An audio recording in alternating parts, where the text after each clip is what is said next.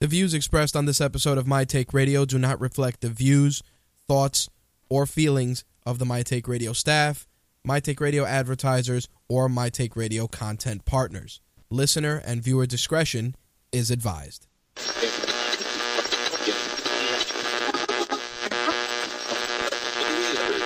This coverage is live and uncensored, so if you have any small children present, you may want to have them leave the room.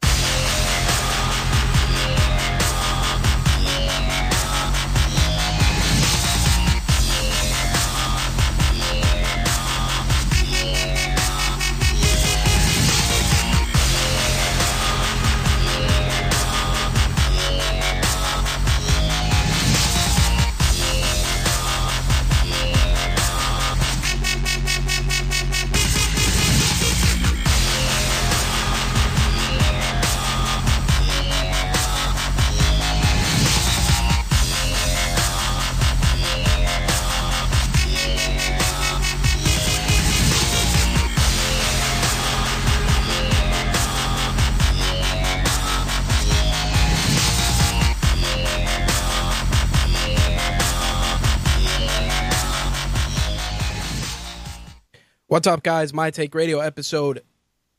Damn, what episode is this? Uh, 302. Broadcasting live Wednesday, July 15th, 2015. I'm your host, Rich, and our caller number is 347 324 3541. Again, that caller number 347 324 3541. If this is your first time tuning into My Take Radio, My Take Radio is a variety show where I give my take on MMA, wrestling, gaming, and entertainment. On Wednesday nights, we do our MMA and wrestling show, and on Thursdays at 11 p.m. Eastern, 8 p.m. Pacific, we do our gaming and entertainment show as well. As always, there's a couple of ways you can watch, listen, chat, and participate with the My Take Radio show. You can watch our live video feed on MTRLive.com, also on GFQLive.tv, including the GFQ apps available on Roku, Android TV, Fire TV, and also via the Daily Motion app on the Apple TV as well. You can also download the Mixlr app, just punch in My Take Radio, and you can listen to the live show that way. You can also use our call in number, not press option one, and you can listen to the show that way as well. Archived versions of the show are available in podcast format as well as in video format on our YouTube channels, My Take Radio TV, and official Rageworks. Podcast versions of the show are released on iTunes, Stitcher, TuneIn Radio within 24 to 48 hours of the show's broadcast.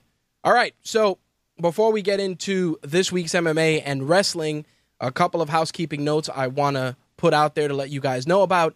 Uh, first off, there will not be a gaming and entertainment show tomorrow evening uh, because we will be taking visiting our friends at EA, and I say that loosely, to see uh, what they got in store with Madden and some of the other titles. Uh, we were invited to this, so we're going to see if uh, roster update 16 improves on any of the previous roster updates regarding Madden. Plus, we're going to see some of the other titles that they got on deck as well.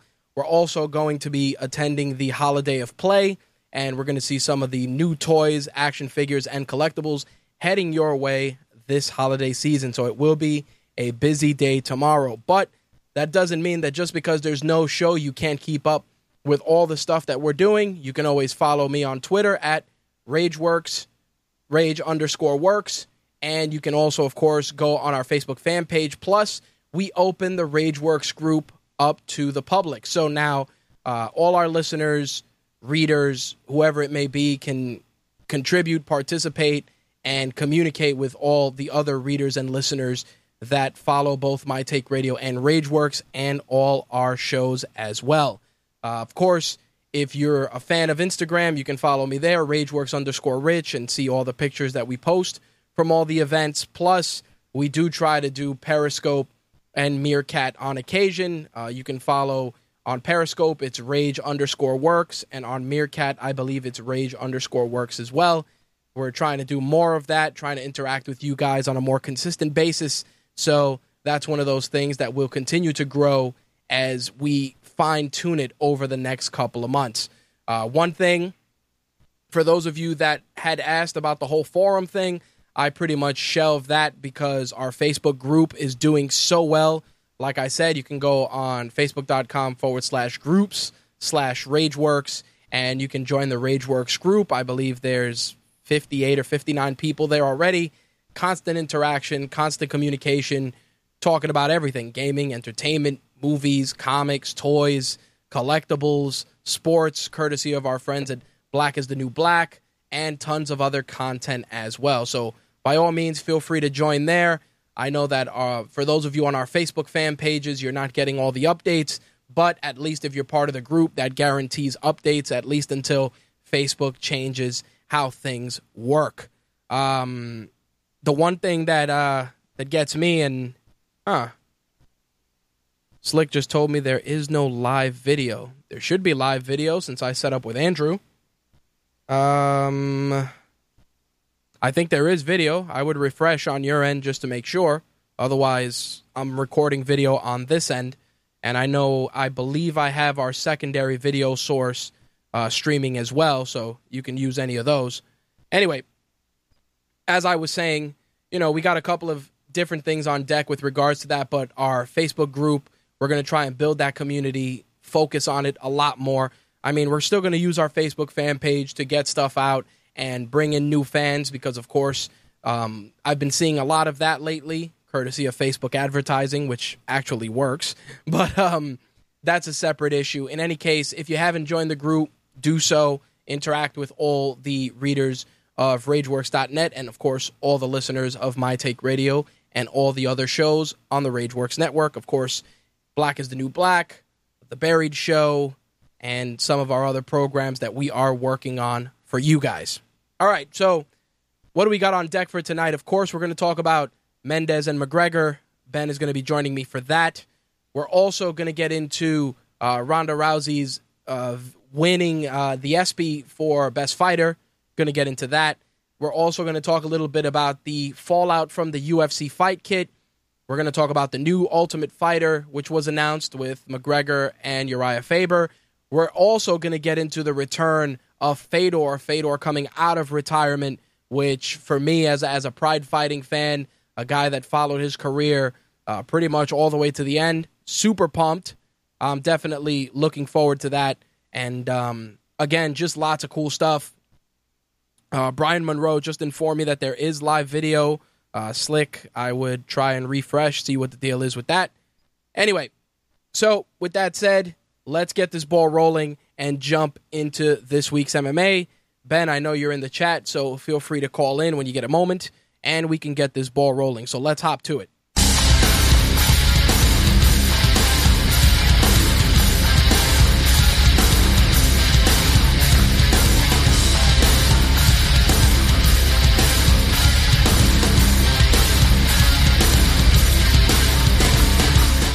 So, of course, you know, this past weekend we had UFC 189, which was without a doubt one of the most highly anticipated cards in quite some time. We had two title fights. We had an incredible amount of stuff going on, and um, the way I see it, it was it was definitely one of the top cards of 2015. A lot of finishes, a lot of violence. It was it was insanity at its best. I truly, truly was surprised at some of the outcomes, but I did enjoy it as well. All right, so I've been informed that Ben is on the line. Let me bring him in and get this ball rolling.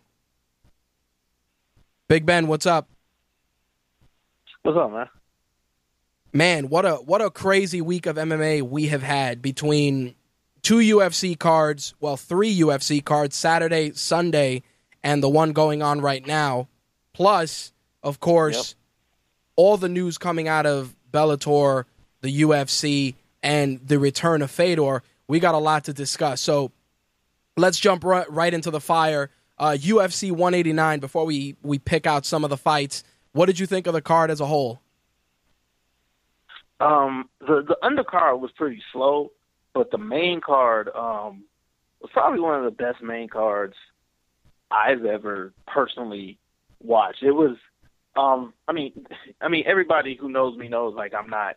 I'll either go to uh, Buffalo Wild Wings or something to watch it, or uh, precur the card in some other way. Right. And uh, I actually got this uh, card, uh, like I bought it and just sat down on my couch and watched it uh, with my fiance, and it was from from the first fight um, with uh, Brad Pickett and uh, and I forget the name of the kid he fought to the last fight. It was one of the best, most entertaining cards I've seen. I mean, it just blood, guts. I mean, guys did not. I mean, I think every single fight, I think every single main card fight ended in a finish. It was it was great. Pretty much, yeah. Because once we get into it, um, you know, once we get into like Tim Means and Matt Brown, and we start moving on from there. Which actually, I want to actually start with that fight. Matt Brown coming in, making short work of Tim Means, uh, trying to get him himself reinserted back into welterweight title contention. Um, I felt his performance was solid. I think one of the things that we've grown accustomed to with Matt Brown is that he's trying to go out there and finish in highlight reel fashion by any means necessary, whether on the feet or on the ground. He definitely did not disappoint. Um, what did you think of the fight? Um, I, I thought it was a good fight. Um, it, it showed like why we love Matt Brown and also why he will never win a title. Um, it, he has no plan B if he can't back you up and disassault you. Like there, there is no second option for him. And uh, Tim Means made it where he had to fight walk going backwards, and um, it, it bothered him for a good bit of the first round. And then you know he caught him with that. Uh, uh, Matt Brown caught Tim Means with that elbow and tapped him out. So I mean, Matt Brown is is, I mean that's what he does. But it it it it was great to watch, but it also shows like you know he he won't be fighting for a title. Now, why why why have you come to that assessment? I'm I'm curious. Um, I mean, in, in fights with guys that make him go backwards, he doesn't fight as well. Like when he fought Johnny Hendricks, Johnny Hendricks' whole game plan was to make him make Matt Brown go backwards, and he did it. And when he fought Robbie Lawler, I mean, Robbie Lawler, he, he really, Robbie Lawler really didn't need to make him go backwards. Robbie Lawler just hit you hard as hell. Yeah, Um, that's for damn so, I sure. mean, yeah, but yeah, like I, I just don't think he has a technical like. It, he he's a great fighter. He's gonna beat a lot of guys. I just don't think he has what it takes to get to the that upper echelon. you like think the, he's the a uh, title contenders? you think he's always the bridesmaid and never the bride, huh? yeah, yeah, something like that. Like he's gonna beat a lot of guys. I just don't think. I don't think he beats Carlos Condit. I don't think he beats Tyron Woodley. You know those top four or five guys. I, I just don't think. I don't. I just don't think he beats those guys. I'll tell you what, you brung up the the Brad Pickett fight, and that was a highlight reel finish with a beautiful flying knee from Thomas Almeida in the second round. It was picture perfect, and it's funny because he was he was working the stiff jab as soon as the fight started, and then it was straight out of Street Fighter with a knee right to the side of the dome, and he went to sleep. I was like, oh, that was bananas. Yeah, yeah. Thomas Almeida, he's a he's a really young fighter. He has I think what, like 25 fights or whatever. But he's a really young fighter. Um, he was losing a good chunk of that fight, and for him to come back and and not really seem to be bothered by you know being cut up and bloody, he just like at some point I'm going to catch him with something, and he caught him with that flying knee, and it was it was perfect. I mean, the thing sounded like a bat hit Brad Pickett in the face. Yep. it was perfectly placed. The other the other fight that had a really great finish too, and this is a guy that kind of falls into that same category you group Matt Brown. It was the uh, the Jeremy Stephens Dennis uh, Dennis Bermudez fight. Because Jeremy Stephens is another guy that he goes out there and as soon as he pushes the pace, you know you're going to get an exciting fight. But if a guy pushes the pace in in the opposite direction and puts the pressure on, he kind of he, he he falls into that same trap that you were saying Matt Brown falls into. He's a fighter that definitely embodies that. Yeah, plus he's a bit of a head case. I mean, he blew weight by like five pounds. Like he, like, and, and they, I, I, I still haven't heard anything about why he missed weight because I think he, he came into the fight about like 149 and a half pounds or so, something, something like that. But like, I, I have no idea how how he missed weight like that. But uh, yeah, like that, that's what's gonna keep him. Like he, he's a head case. But yeah, that was an excellent fight. Him and Desmond Nunez did a really good, really good job. And it's crazy, like that fight was so good but almost instantaneously you forgot about it because Robbie Lawler Oh yeah. and, and Roy MacDonald put on maybe the best fight I've ever seen. Oh, you know, but before I get into that, I gotta say, uh, Gunnar Nelson's really nasty rear naked choke that he got in on Brandon Thatch was was tremendous. Uh, great technique, uh, awesome transition, and um, just great uh, Brazilian Jiu Jitsu work from him. But like you said, you know, we can we can take all those fights and acknowledge how great they were and all the amazing things that went down. But when you get into Robbie Lawler and Rory MacDonald, it was it was a bloodbath. It was Rocky and Apollo. It was it was tremendous. It was tremendous. That like that was legit Rocky and Apollo status. Like Rory MacDonald after that fight was over looked like he was in a car crash. And forget Robbie Lawler with his lip unzippered pretty much. It was crazy. Yeah, man, that that fight was. I mean, just just the ebbs and flow. Like that's why I love like it, and and I feel this way. Like if you're an elite MMA fighter, you should fight five rounds. It, it doesn't matter if it's main event. Um, and because you're going to get fights like this from really good fighters, like two dudes that because this fight had like a, a narrative. Like you know, at first it started off kind of slowly. Then Robbie Lawler clearly won the second round, and in the third round he got caught with a head kick, and from then on the fight went insane. Like it just like Robbie Lawler recovered from that, and I mean the fourth round was crazy. And at the end of the fourth round, both these dudes is like bloodied up. I mean Roy MacDonald, I'm 100 percent couldn't breathe out his nose, covered in blood. Robbie Lawler has three lips covered in blood, and they just stare at each other. Like it's crazy, like because if I'm Big John McCarthy, I'm like, you know, y'all gonna get to able to hit each other in 60 seconds, right? Like, go sit down. Like they're Yep. just st- they they're not gonna look away from each other. It's insane. And like for Robbie Lawler to land that punch, and I said Roy MacDonald quit. He didn't quit. Like he. I I was I was being hyperbolic. Like he, I figured as much, but but his I body understood. quit on. Yeah, his body quit on him. Like I don't think he could have fought. Yeah, well, like, that's 'cause, I mean, hell, the, the oh, go ahead. no, no, no. Go ahead, go ahead. Finish your thought. Yeah, like the the beating he took before that. Like I I don't think Roy MacDonald was like, well, I'm not gonna fight anymore.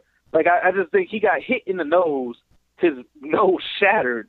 His body was just like, nah, dog, we good. Like, Well- like we we can't do this no more. I'm glad. I'm actually glad you put it in in in that frame, and the reason I say that is because he broke his foot, which is crazy. His nose was shattered. His eyes were swollen shut, and this guy. I mean, I joke about him being, you know, uh, uh, Kenny Florian clone, Creepy. you know, creepy, way too pretty. But the dude was a legit warrior. It was it was insane to watch these guys go out there and pummel each other senseless for 25 minutes. And it was almost at that point where it was like a wink and a nod, like, you know we're gonna go out there and kill each other, right? Like it was it was tremendous to me that not not only the fact that they beat each other to that extent, but the fact that and you know, Stitch Duran said this, he was like, yo, dudes had blood on the bottom of their shoes when this fight was over. Like like Roy I'm- MacDonald didn't know what year it was. Yeah, he didn't he, he didn't know what year he it was. not know what year. And then the best I thing mean, it's, it's okay. No, what I was going to say is to culminate that, seeing them in the hospital just chilling afterwards. You know, the photo was circulating with them in the hospital. It's like it's like, yo, I just beat you to the point where it would be considered a crime, but we good. Hey, that's that's competition, man. It's it's it's it's, it's just crazy, man, to just watch. Like, and it, it's crazy that it's Robbie Lawler who's become this guy. Yep, Uh, considering like what he was when he left the UFC, right. what he looked like at times in, in Strikeforce, and he's come back to the UFC and just become a completely different fighter at 33 years old. And I mean, I don't really know because I, I I think he beats Johnny Hendricks if they fight a third time. I think so. Um, I don't really know. I, I I don't see anybody that can really really beat him. I mean, I, I would love to see him and Carlos Condit fight because I feel like that fight would just be The like same. This fight, just in, yeah, just insane. Um, but like I I I I don't see anybody really that can beat Robbie Lawler right now. You know what the thing is about this fight that got my attention? I said to myself, you know, as great as this fight was, I said to myself, if GSP is watching this card and he's sitting on his couch, I'm like, fights like that are going to get his attention. You know what I mean? Because Roy, everybody was like, yo, Rory MacDonald's you. He's a young you. And look how he was dispatched. I mean, don't get me wrong, the guy the guy fought the war of wars.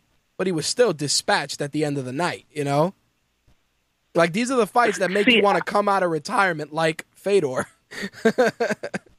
See, I kind of feel like with GSP, not well. Hmm, see, I don't think he would be afraid of Robbie Lawler. Oh, no, but, he like wouldn't. GSP's whole mindset when he fought was always like he never liked being beat up. Like he, Yep. he, like I remember watching an interview of his after the first BJ Penn fight. Fight he won, but he was bloody and like he, he was swollen because he, he he's one of those people that just swell up and bleed. Like Yep.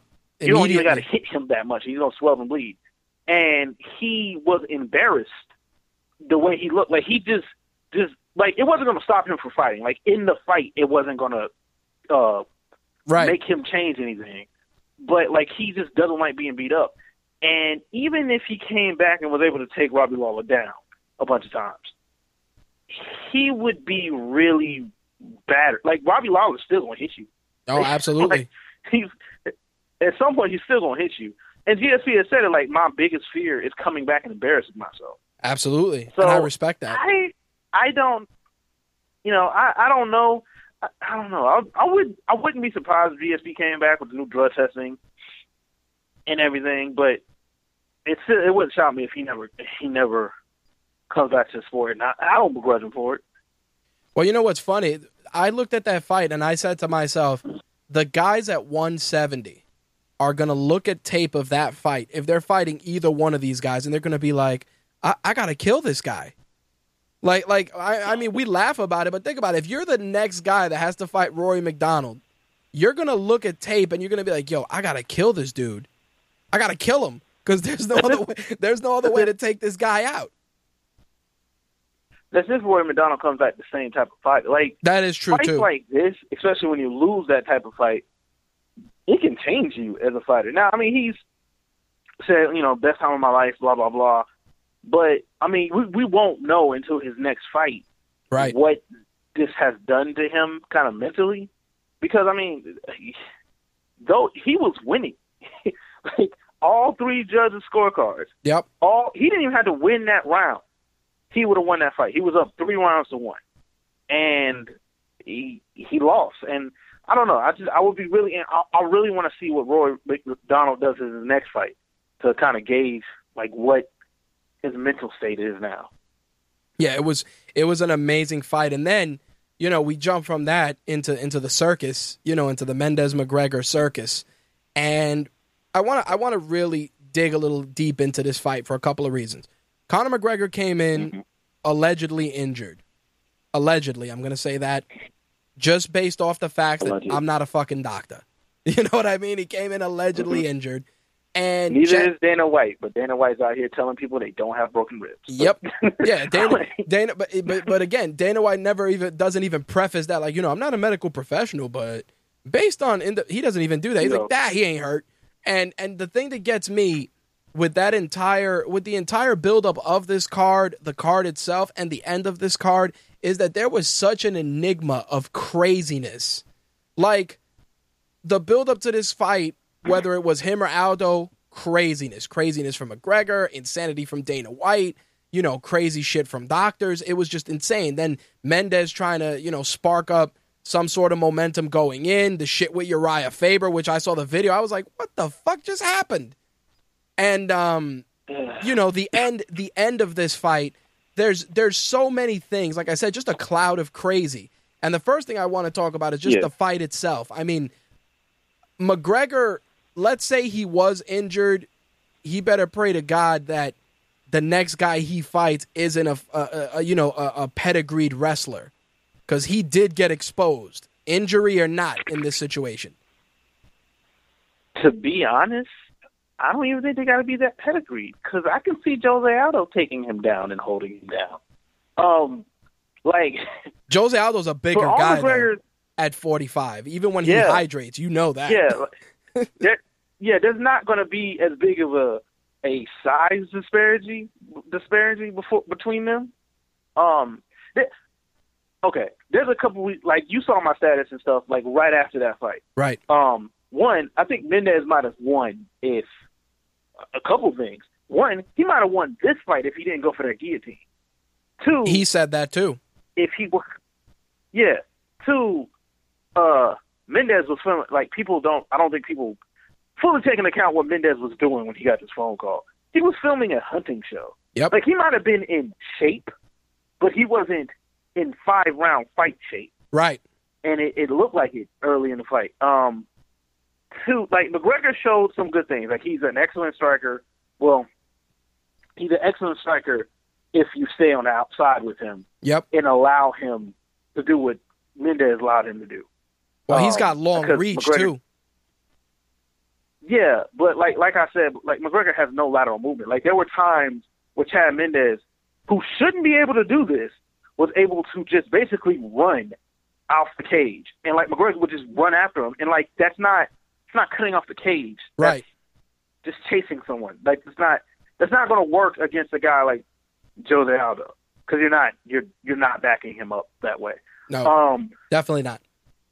he can't wrestle um at all. Like it, it kind of it kind of took me aback at how poorly he defended takedowns and how he had no real plan once he got to the ground. Like he was holding and asking Herb Dean to stand him up, and Herb Dean looking at him like "Uh, he's hitting you.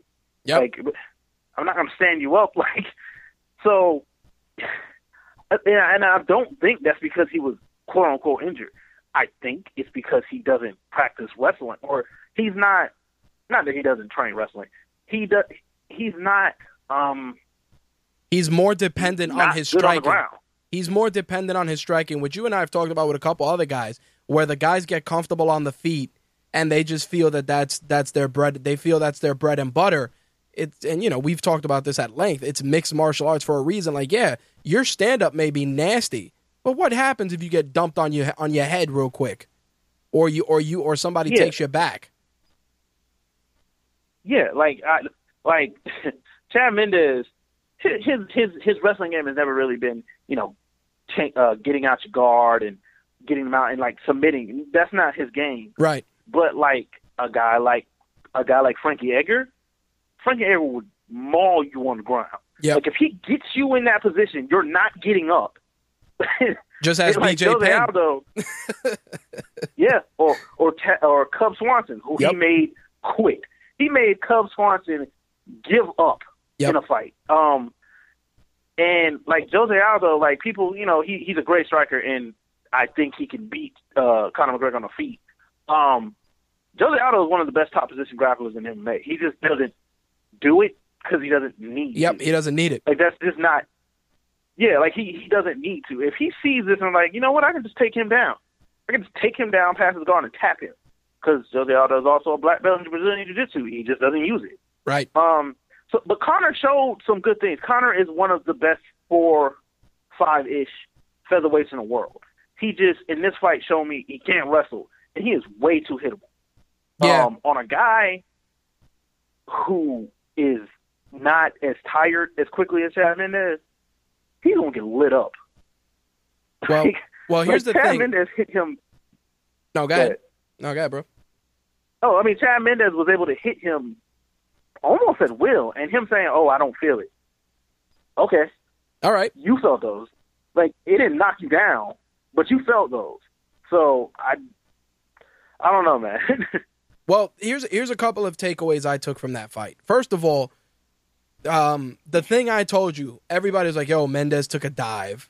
I'm like, listen, you know, you have to, you're talking about a guy, and I and I talked about this, and, and it's funny because you know I was talking about this with a, with a friend of mine, and he was like, "Yo, man, money or not, as an athlete, if you take a dive, you're people gonna lose respect for you."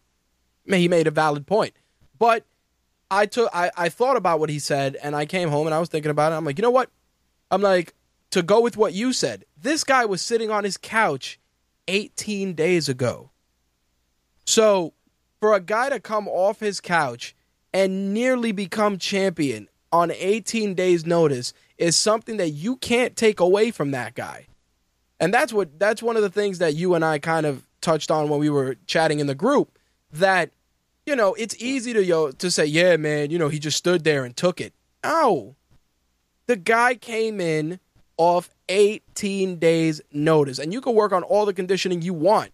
But like you just said, it's not 25 minute conditioning. It's 10 minute conditioning because you know he was going for the fast finish for that reason. Yeah, and also like I find a lot of times when people say that uh he took a dive, they're not people. They're people who have never really been punched in the face, and people who don't understand fighting. Like he got hit really hard repeatedly. He didn't die. Like he had no choice.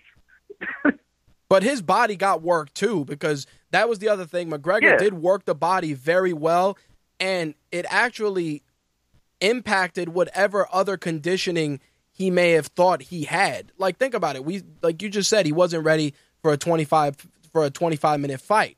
That doesn't mean that he couldn't have he couldn't have won. It just means that those body shots that probably wouldn't have affected him until the third round or the fourth round were affecting him a lot sooner because his breathing and he, he wasn't in the right frame for this level of competition. But still, 18 days notice and almost beating a guy who has all this hype behind him, you can't you can't erase that, you know? No, you can't. Like I, I, I think, and like, like I said, like if they fight again, I wouldn't be shocked if Mendes wins. Yep. Like I, I wouldn't be shocked because he showed what he could. He could take him down and hold him there for five rounds. That's he it. decided to go for the guillotine, and I, I don't besmudge him for doing that. Like that. Hey, you want to? You you're getting tired. We train guillotines at Alpha Male. It looked like he might have had it for a second. So I don't. I don't. You know, I, I don't have anything negative to say about Chad Mendes uh, for this fight. Well, it's it, it's funny because you know obviously after the fight, McGregor was very very humble, uh, very respectful, Mhm. and you For know seconds.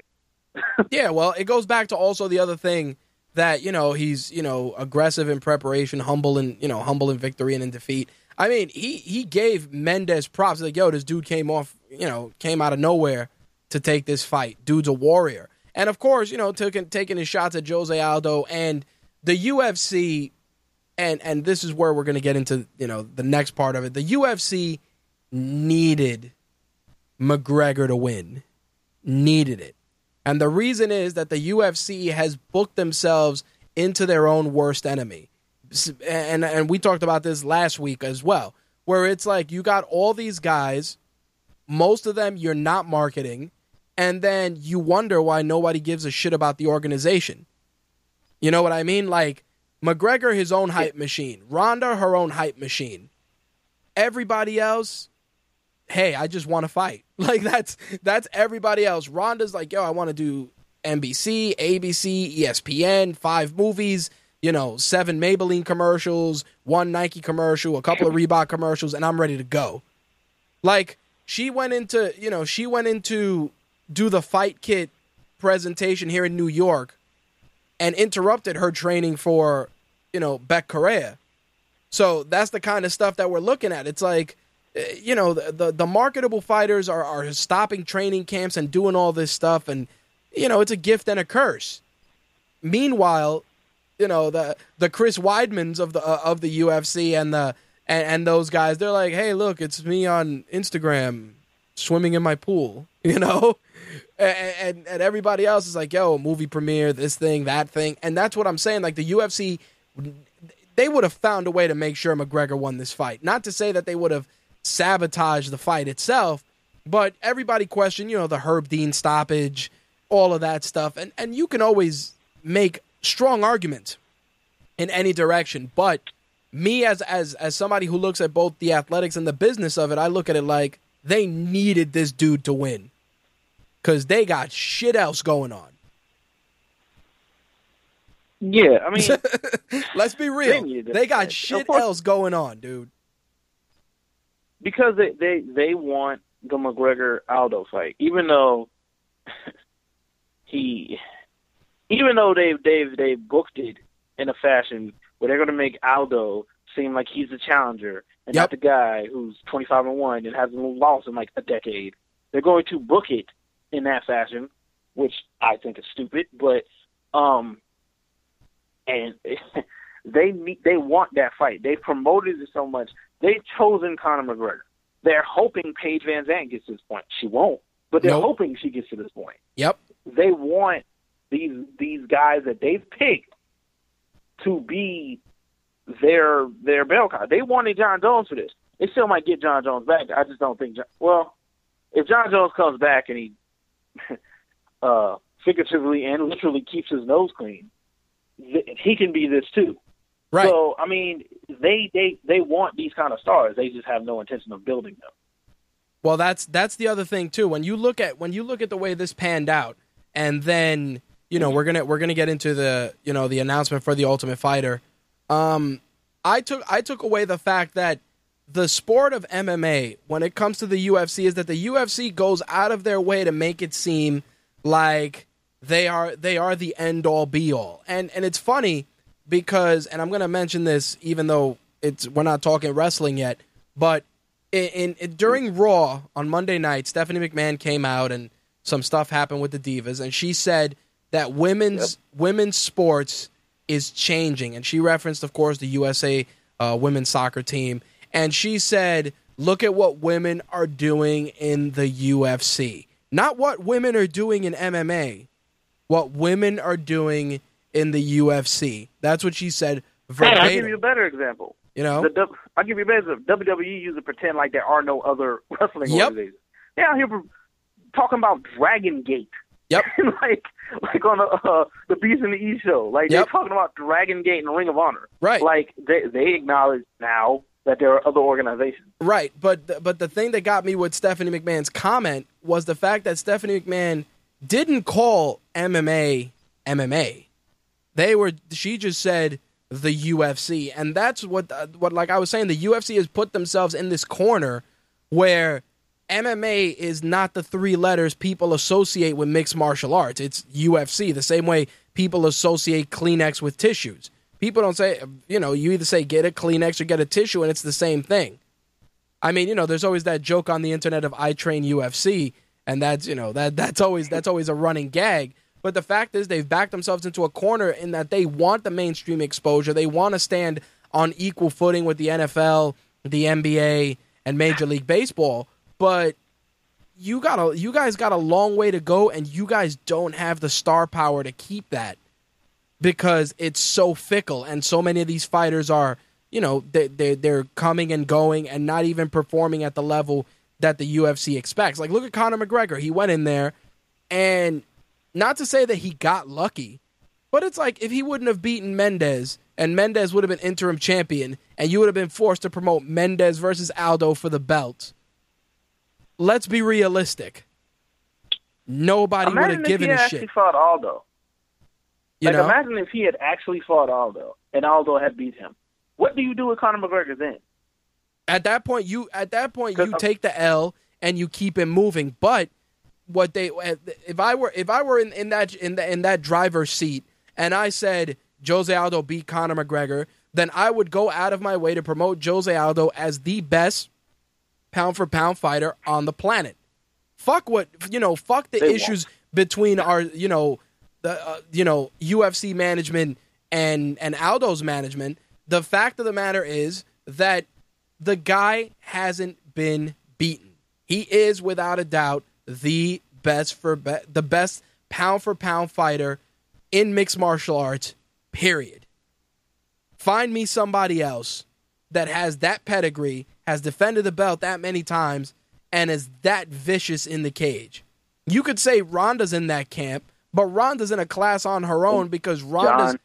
well, yeah, but I'm I'm excluding him from this because he's not competing. But I'm just talking about active. You know, Gotcha. from an active perspective, Gotcha. You know, it's like, yo, Conor McGregor, you lost. Hey, we're gonna still promote you. You're still our guy, but we gotta recognize what we have in front of us. You know what I'm saying? And that's what bothers me about the organization. It's not the fact that they'll that they'll, you know, they'll look at they'll look internally and say, "Yo, we we got to start working with these guys." It's the fact that you know that if you don't play ball with them, and you know Wanderlei said it in his little crazy video clip that he said too. He's like the UFC doesn't respect Jose Aldo because Jose Aldo doesn't play ball. Jose Aldo's there to fight and win titles. He's not there to go to your to your gym openings or or sit there and look pretty or go on on Regis or not Regis on, on Kelly and Michael or on Good Morning America. He's there to get titles and punch people in the face to provide for his family. Why can't they accept that? You know?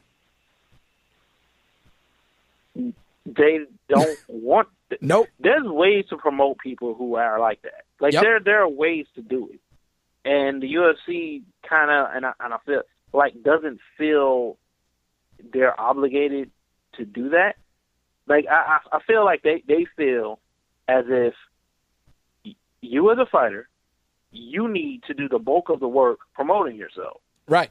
And I, I I've always felt that that is, especially once you become a champion or or or a guy close to being a champion.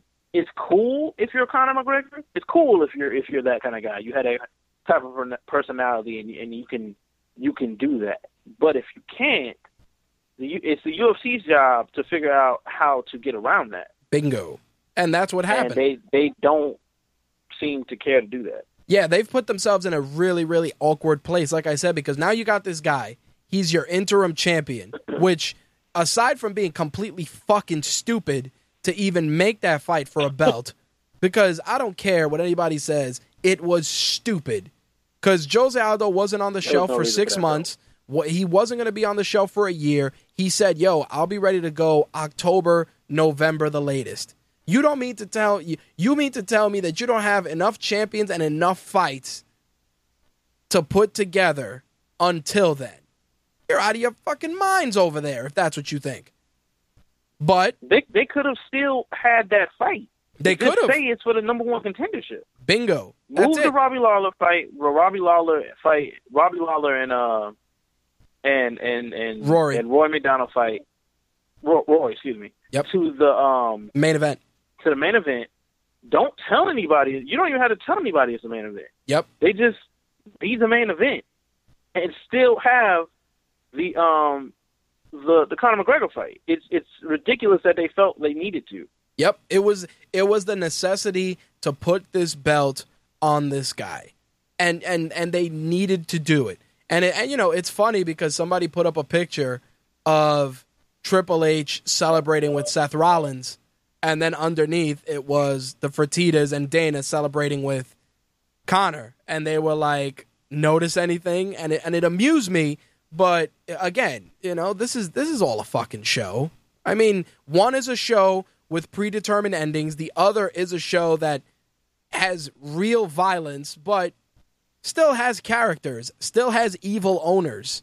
You know what I mean? It still has all the all the all the trimmings of professional wrestling, and it's and it's crazy to me that you know the backlash of this fight amongst the fans has been crazy because you know you have obviously the pro Conor McGregor fans. They're like, yeah, you know, our boy, he won. Da da da da. this is great, and I'm like, yeah, it's fantastic. You know, don't get me wrong, it's great for for the grand scheme of things. You know, in the grand scheme of things, it's great that he is, you know, interim champion. But I'm sorry, dude. I can't go to bed at night with a belt that's essentially a fucking prop, knowing that there's a guy in Brazil who I still have not beaten. I don't give a shit what anybody says, and whatever they tell McGregor to say or spin doctor, it is the necessity of being considered the baddest man on the planet. And right now is not you. No, and and you know I've heard him say, and and he's being himself. Um, you know, I'll fight Frankie first because you know, um, Jose Aldo went running. No, you will not. Like the UFC would be stupid to book any fight before you fight Conor. Yep. I mean, fight fight Jose. It would be stupid. And if they do, they need. You never I- I know. don't- The- if they do, it's completely it, it's completely obvious what they're trying to do. I'm going to tell you right now, if the UFC really wanted to protect him, which and it's no disrespect to him either, they'd just let him fight Urijah Faber after the coaching. He beat the shit out of Urijah Faber. He But- beat the hell out of Urijah. But but you get what I'm saying though. But you get what I'm saying. Like the UFC would just say, "Well, the coaches always fight at the end." That would be their out. dude. If, if they were to do that, But but like there, there, there, there's nothing they can say to make it not obvious what they're doing. But wouldn't you? But but again, even again, playing devil's advocate, if it went that route, you and I would, as you know, guys that, that talk about this on the regular, we wouldn't even be shocked at that point, dude. Because I, I I'm being No, dead ass. I'd be like, oh well, there there it is. because when I heard they were coaching against each other, I was like, what? exactly. And then like you know Dana White was like, oh, they're, they're not fighting. Uh, okay, we'll see. yeah, exactly. Like it's just like when I heard that they were coaching, it, like I know what they're trying. They're trying to keep Conor in your face. right. That's cool. But if if that's what you want to do, why not have Jose Aldo coach against him? Right, because that way his rib will heal up while they're coaching and filming. Yeah, That that would have been Yeah. perfect, dude. It would have been, you know, eh, Ireland Right. versus Brazil. Done. yeah. I mean, I hate the Ultimate Fighter, and it. I haven't watched the Ultimate Fighter in Yeah, exactly. I don't know when the last season it was. But let's be I real. watched. When the beef But- is real, the show is good. Yeah, and and that's what I'm saying. Like, if if you had Jose Aldo on there eh, with Conor McGregor, do like Brazil versus Ireland or Brazil versus Europe, that works just fine. Yep. They first of all, I don't think they want to work with Jose Aldo. Like they would They prefer don't. if Jose Aldo didn't have that though. Nope. They don't Oh. want to work with him at all. And you can see it in every interview, in every piece of press, in every in every piece of uh, of fluff that the UFC puts out. You can see that they would give anything and everything to make sure that he wasn't champion, but they can't because the guy's pedigree speaks for itself and he won the belt. Yeah, like he he is clearly a champion, Yep. and until Conor beats him, Conor is not. Like I don't care what that belt says. That's it. He's not the champion. No at sir. all. And it's just, I don't know. Well, it's just it's ridiculous to me. It's just ridiculous. Was, Well, we're on the subject of TUF. Of course, we had the Ultimate Fighter finale that I'm like, oh yeah, that's happening. Um, uh, overall, the fights the fights were okay. Um, a little a little shocked to see um, uh, what's his name? What the hell's that kid's name? Uh, Dan Miller take the loss in his fight against Trevor Smith just because the Miller brothers are scrappers, man. It blew my mind. I was like, oh man, this dude lost. I was, I, it tripped me up when I saw that. I don't think Dan Miller's won a fight in a really long time. like I think the last time he he won a fight, and I, and I think the one of the reasons he's still around is because you know he had you know his his son I believe had some sort of um, Yeah, health issue. defect or something. Right. Yeah, health health issue. So he he's been employed but not really fighting. Right. I don't think he's won a fight in like years. Like I, oh no, no, no. He last time he oh yep, 2012. He's only fought three times since 2012, but the last time he he won a fight was 2012. There you go. It, it's it's crazy. I was just shocked, only like I said, because the Miller brothers are, are true scrappers. I was also tripped up by that uh, Josh Samman uh, Caio Magalhães fight, which again, great technique from Josh Samman. I hadn't seen him fight in a minute. I was like, wow, okay. Yeah, he he looked good, and Caio Magalhães should be cut for spitting on him. Yeah, that Um, was a little crazy. I was but, like, uh, uh, yeah, all right. Like I don't know why you're mad at him, but okay. Um, but uh, yeah, uh, it, he looked good. He looked real good in the fight. I was mad that Max that Maximo Blanco went in there, fought, and he was heavy and he missed weight. I was like, what the fuck, man? He also gave one of the most ridiculous post fight. like I, I don't even know.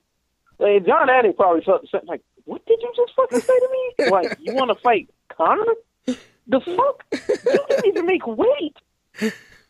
Dude, you gotta let him rock some days. I'm just like, uh, you gotta. I've I've learned something watching MMA as long as I have. Sometimes you just gotta let the Brazilian guys rock. You just gotta let them go. Go ahead, man. Go ahead. Like, whatever, man. That that's that's how I saw. it. The um, uh, Yeah. Michelle Waterson's strawweight bout, her strawweight debut was very very impressive. I mean, everybody was Yeah, kind of looked really clowning. Angela Magana, aside from the fact that she did pee on herself during the fight. And I saw the video clip, and I was like, "Well, shit, she did." Well, damn. But um, you know, the, the the joke can can literally be that Michelle Waterson beat the piss out of her. But um, uh, the fact the fact was it was it was a great debut for Michelle Waterson. Yeah, yeah. Um, she looked really good. Um, we'll see if the size um, differential affects her in any way. It didn't seem to affect her at all in this fight, but we'll, we'll see if she gets up against some of the bigger uh, 115 pound girls if it uh, affects her. But she she looked really good, really um, you know, mixing up her striking and, and her takedowns and and her jiu-jitsu. I mean, she she looked good from start to finish in this fight. Well, I gotta say this: if Angela Magana does not get cut after this, something's going on. Oh, she's good. She's good. I'm serious because it's like it's like yo, you lose. Like, not to say that she should be cut just on on principle, but it's like yo, you lose on the reg. Yeah, yeah, she she's getting cut. Like, I mean, she had maybe like um, I don't know, 15 seconds of com- being competitive in this fight. Like, like, and I, she she's getting cut. I'm just she she's getting cut. you know, it's like it's like you could put all the half naked Instagram pictures and Twitter pictures you want, but you did get German suplex by a chick that fought in a lighter weight class than you. Just saying. Yep. got German suplex, got head thrown, and Uh, then got tapped out. Yep. And it was funny because, you know, my wife says to me, she goes, Wasn't that tap a little quick? And I'm like, I don't know, let me see. And then when they show the replay, Michelle Waterson had that forearm under there tight. I was like, nah, she just said she knew she had no way out. Plus, she was flattened out for like two minutes for the setup. Yeah. So there was no defense. Yeah, there was no defense at that point. It's just it's just crazy to me because you know Michelle Waterson, another another fighter who has incredible pedigree, but you know we just we just got to talk about how hot she is, which is great. Don't get me wrong, I understand that, and it's part of the game. It's like yo, she's like a mom with a kid. You know, like it was cool that Jon Anik was like, yo, you know, you're doing a, you know, a great example for your little girl, blah blah blah, and it was cool, you know. And then it tripped me out because then Angela Magana goes on social media and she's like, "Yeah, I had a fucking broken clavicle, but you know I couldn't pull out pull out of this fight and pull a Jose Aldo." And I'm like, "Yo, did you just go that way? Did you really just go that route?" Really? I was like, "Listen, Like, oh, so,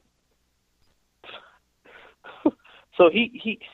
First of all, if you really had a broken clavicle, um, you Yeah. shouldn't be fighting. bingo." Uh, that's what the fuck are you fighting for? I saw it. On, um, oh man, why are we? Why are you insulting Jose Aldo? What what has he done to you? Ex- that's what everybody said. It's like, Like- oh, it, it's like everybody's piling on the poor guy.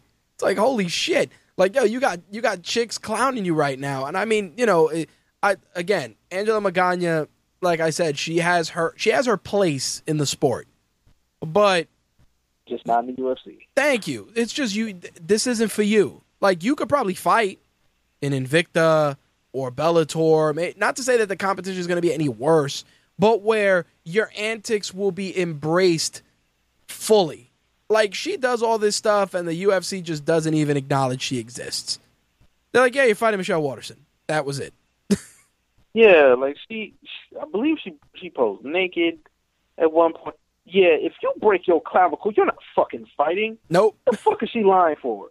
Man, For a second, I had to like I was like clavicle. Where is your clavicle? I looked it up. You're not fucking fighting anybody with a broken clavicle. nope, not happening. That's not a what? unless un, unless you're being cleared to fight by Doctor Nick from The Simpsons, you're not fighting. Oh, it's okay. Put the little band-aid on it. You're okay? Uh, uh, no, not happening. It just tripped me out that I'm like, I'm like, what did Jose Aldo do to you? You pissed on yourself during your fight. Let's not. and Let's then get not. on the internet and lie. Let's not. Let's get not on even. the internet and just lie. Yeah, it's like yo, let's not uh, let's let's sweep under the rug gingerly that you did pee on yourself, and it was it was crazy because and, and this is the beauty of the internet, it, it- dude. Within five seconds of that being a rumor, somebody already had the clip captured and zoomed in, and I'm like, well, that's water coming out of her shorts. Yeah, something's going on. Like the first time I saw it, I was like, "Is she?" It was a sweat. Then I looked at it again, like, no, she clearly just pissed on herself. Like that, that is hundred percent what just happened. She did get the piss beat out of her. Um, the other fight I did want to talk about, man, Jorge Masvidal, another guy make, makes that move up to 170, is a is is a is a beast. just a violent, violent dude. And I'm like, please get him up there into like some top five competition because he is he is an animal when he fights, man. Like it's always a treat watching that dude go in there and scrap. Yeah, Masvidal. I mean, first of all, he beat Al Iaquinta. Like he should be like heading towards a higher fight in 155, but that's neither here nor there. I mean, Jorge Masvidal is just that that's a fighter, man. Like he just he he's good everywhere, and like you know you don't really see his jiu-jitsu game, but every now and again he'll whip it out. Yep. And tap somebody, you're like, oh wait, he can do that too. Like he's his only problem is for some reason at times he fights completely to his detriment. Yep. Um, like uh, uh, his fight with Paul Daley a couple years back. All he had to do was take Paul Daley down one more time, and he won the would have won the fight. And instead, he decides, nope, I'm going to box with him. It's You like don't I mean, that. just it, it's just it it it's it's sometimes he just it gets the better of him. Like in, but he is fun as hell to watch. Yeah, and it was it was cool. I like that he called out um, Matt Brown because I said I'd watch that fight in a heartbeat. Oh, I'll watch that in a second. I'm like, yep, those guys will kill each other. But yeah, um, that fight would be great. So I, I I would really like to see that fight. I um you know I, I the, the Ultimate Fighter finale you know I kind of saw the the the ad libbed abridged version of the season and I watched the fight and I'm like all right it ended the way it ended you know and uh, here's the thing with the Ultimate Fighter format and I've said this before everybody's gonna fight safe until the semifinals of that show just to get into the finals and then in the finals you're either gonna get what well let me rephrase that you're gonna hope you get Forrest Griffin, Stephan Bonnar, and not Stephan Bonnar, Tito Ortiz. like that's that's what you're hoping for every time you do those those seasons. Yeah, I mean, uh, Usman, and I, I- I think his, I forgot what his first name is, but Usman, he's the only legitimate prospect from this entire thing. Yep. Like he can legit be something. Uh, the rest of these guys, nah. like because Usman is somebody who would have been in U would have been in the UFC at some point. Like I've heard of him a long time ago. Well, like, here's the rest of these guys, no. Like well here's the thing that gets me, and this goes back to what you said about the Ultimate Fighter earlier. We're at a stage in the game where MMA is practiced everywhere. There are there are no prospects at this point. Not that not that there aren't, you know, good fighters out there, but what I'm saying is that it's so so recognized and so and so out there that guys eventually get to these organizations anyway in some capacity. Like the Yeah, shows like the- it's not like before where they were like, yo, nobody's ever heard of this guy, but he's fought in eight bars and knocked out 10 dudes. You know, like when you go back and you read about like Forrest Griffin fighting in tough man contests or some of these guys just doing like, like a, a good example, like Jorge Masvidal, dude's a street fighter for real. on, some, on some Yeah. straight, let me drop my duffel bag here and let's fight type shit. That's what I'm saying. Like we don't we, we don't have that anymore. When Uriah Hall came No, out of Tiger Schulmann's, you know that the shit is everywhere. I mean, here's the thing with the Ultimate Fighter. Like, the Ultimate Fighter, if you want to keep some sort of weekly fight show, it shouldn't be the Ultimate Fighter anymore. You can do little cards. Yep. Hell, you can use that that that that gym that whatever the wherever the fuck they record uh Ultimate Fighter. Do it there. Like you don't have to. It doesn't have to be a giant card. Just do little cards. D- doesn't have to be a whole lot of publicity. Right. Because they're mostly doing it because they got to have programs for Fox and Sports One. That's fine. Do little fight cards, three, four fight, fight, three or four fight fight cards. Put your women on there. You put your 125ers. You you put the weight classes that aren't going to get a lot of pub on on the bigger cards. That's right. You put them on there, and and you also when you do that, you're getting people more fights. You're getting people more exposure because you can have a fighter like I don't know. uh, I can't think of a fighter off the top of my head, but you can have like a, a prospect that fights on these cards. People see him, and now you you're building a fan base that way. Right. I I, I just I don't understand continuing doing the Ultimate Fighter. And that's and that's the whole thing. Like like you can do exactly that. Or or if you've you know HBO and Showtime used to do those boxing shows. You know HBO boxing after dark, and it was all like Yep. you know entry level fights. Like you could do that, and people would still watch. You know, I mean, don't get me wrong. The Ultimate Fighter, it's scripted, and and you want to have all this drama, and that's great. But we're so past that point nowadays that unless a dude is legitimately fighting in the house before a fight happens, or the coaches fight in the street, or something crazy, everything about the show has become so formulaic that you know you're going to get your crazy guy, your guy that drinks too much, your head case guy, the peacekeeper. You know what I mean? Like there's actual roles established for these dudes. As soon as you watch the show, you're like, yep, that's the guy that's going to break up every fight. That's the guy that's going to get drunk the first night. That's the guy that's going to break some shit. That's the guy that's going to piss Dana off. Like, you know already, because that's the formula practically every season. Yeah, I just it's so unnecessary. Like they, they, it just needs to die. Well, while we're while you know switching gears, I do want to talk about something some, something very interesting that came out for the first time. So first off, the uh, the UFC 189 fight bonuses were fifty thousand dollars a piece. Uh, Robbie Lawler and Rory MacDonald got fight of the night because why the fuck wouldn't they? Uh, Thomas Almeida got a fifty thousand dollar bonus, and Conor McGregor got a fifty thousand dollar bonus. But a very very interesting um, post came out of MMA Junkie about um, Reebok's payouts, which they actually posted. So, according to the payout under the program's payout schedule, fighters with uh, five fights receive twenty five hundred per appearance. Six to ten get five thousand. Eleven to fifteen get ten thousand. Sixteen to twenty get fifteen, and twenty or more bouts get twenty thousand. Meanwhile, champions earn forty thousand, and title challengers earn thirty thousand aside from whatever extra deals they got. So McGregor and Mendes both made 30K from Reebok.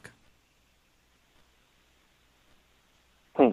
Yeah, exactly. And then I mean, Robbie better than the 10k they said they were going to give people. yeah, well, here's the thing as as we go down the list. So Robbie Lawler made 40, Rory made 30. Uh, Jeremy Stephens had 20k. Dennis Bermudez made 5. Gunnar Nelson made 5. Thomas Almeida made $2500. Matt Brown made 15 in his fight.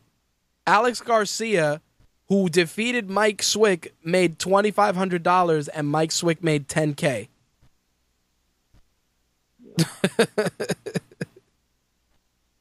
Crazy shit, right? I,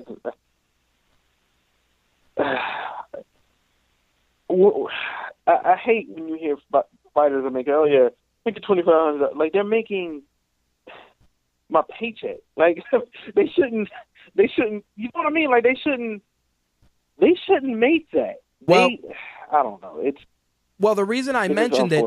Is because they also released the uh, the salaries for the event, and um, Conor McGregor made five hundred thousand, and Chad Mendes made five hundred thousand for that fight.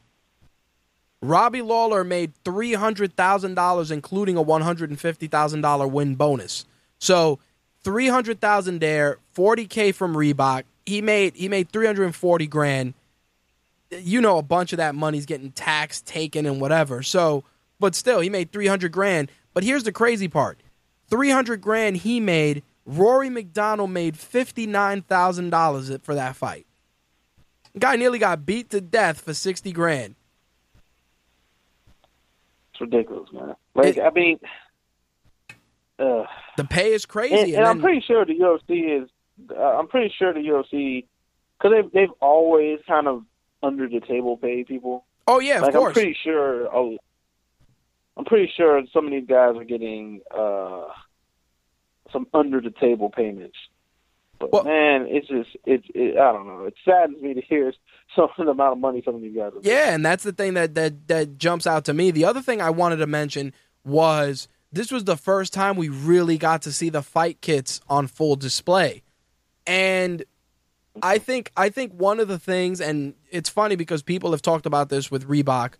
I think Reebok needed to go and make other variations of the fight kit aside from black, white, and the quote unquote international because it just looks uh, like like like like the guy like the corner guys in their white jumpsuits look like stormtroopers from Star Wars. I'm like, yo, come on, throw some color in there. You know, make those dudes look the look the part. You know. Yeah, I mean, for me, I enjoyed um the presentation. Like this, this is the different presentation of the UFC. This this fight card, um, it, it was cool to watch. But like the, the uniforms, once the fight started, because of how good the fights were, like I really didn't right notice them per se. But like you know, when you go back and look, it's like uh, it just look, you're giving people either either you're going to have white with a black stripe or black with a white stripe. That's, That's what it. I'm saying. And it's just I don't know. They they could have done something more than that. Yeah, like more, like really. you know, red trunks with blue trunk with blue letter. Like like yo, there's an infinite amount of colors. Your your your verbiage is still going to be on there. Like it it really just became apparent like when the corner men came in and they all had those white tracksuits. I'm like, yo, come on, man. It's absurd. Yeah, it's just yeah, I don't know. It's just, it's it's crazy, man. So we got a we got ourselves a CM Punk update. It looks like he may be targeting December for his UFC debut. He was um doing a media session uh, the Thursday before, um, but he said it's looking like December is going to be his debut. He feels that he is comfortable in his striking, and he said he's still leaning towards fighting at welterweight, noting that he woke up at 190 pounds but he could make 185 in a couple of hours if needed. But um, he said probably fighting at 185 would be a bad idea. Those guys are a lot bigger than me. I think 170 is doable. Um, I mean, I'm interested to see what he looks like as a fighter. I mean, like like I've said, like I said from the beginning, I I never expected him to. I expect him to do one, maybe two fights. Like I I just I don't expect him to be long for the sport because CM Punk is almost 40, isn't he? Like he Yeah, he's definitely close to 40. 35. Yeah, like he he's an older dude. Um I I would be interested to see what he looks like in the ring. He's 36. Uh what he looks like as a fighter and it it'd be interesting to see, but I you know, I just you know, I, I, I have no issue with what he's doing. I, I know a lot of people do. I just I have no issue with it. I'm I'm ready to see him fight only because Duke Roufus is speaking highly of him. Uh, the guys that are in camp with him are saying like, "Yo, the dude's a sponge. He's getting it together. It's he, he may go out there and surprise us." And I really want to see that because I want pro wrestlers that have martial arts backgrounds to have other outlets if they don't want to keep sacrificing their bodies to pro wrestling. I said this with collegiate wrestlers when MMA started taking off. When you were a collegiate level wrestler or a former Olympian, you had two options gym teacher, pro wrestling. Let's be honest. That was it. Gym teacher, pro wrestler. I think Kurt Angle was going to be a weatherman. You know what I'm saying? Like, like that was wow, what was. yeah, that's what I'm saying. Like, that's what was open to you at the time. Now with pro wrestling and so many different organizations, pro wrestling wise, and even with MMA, whether you fight for RFA or you know you do Muay Thai with Glory or Bell, you know what I mean. There's more outlets for guys that say, "Hey, I want to take my collegiate wrestling career in another direction and still do what I love." That's what I feel is is viable for guys like CM Punk, Brock Lesnar, even as an example. That if you don't want to destroy your body wrestling and you think you can make it in MMA, then fuck it, go for it. Because what else are you to do? Open a wrestling school like everybody else? Maybe. No problem. That's great. Maybe train the wrestlers of the future. That that's that's fantastic. But in terms of just lasting appeal, you're always going to be in that camp of, damn, maybe I should have tried.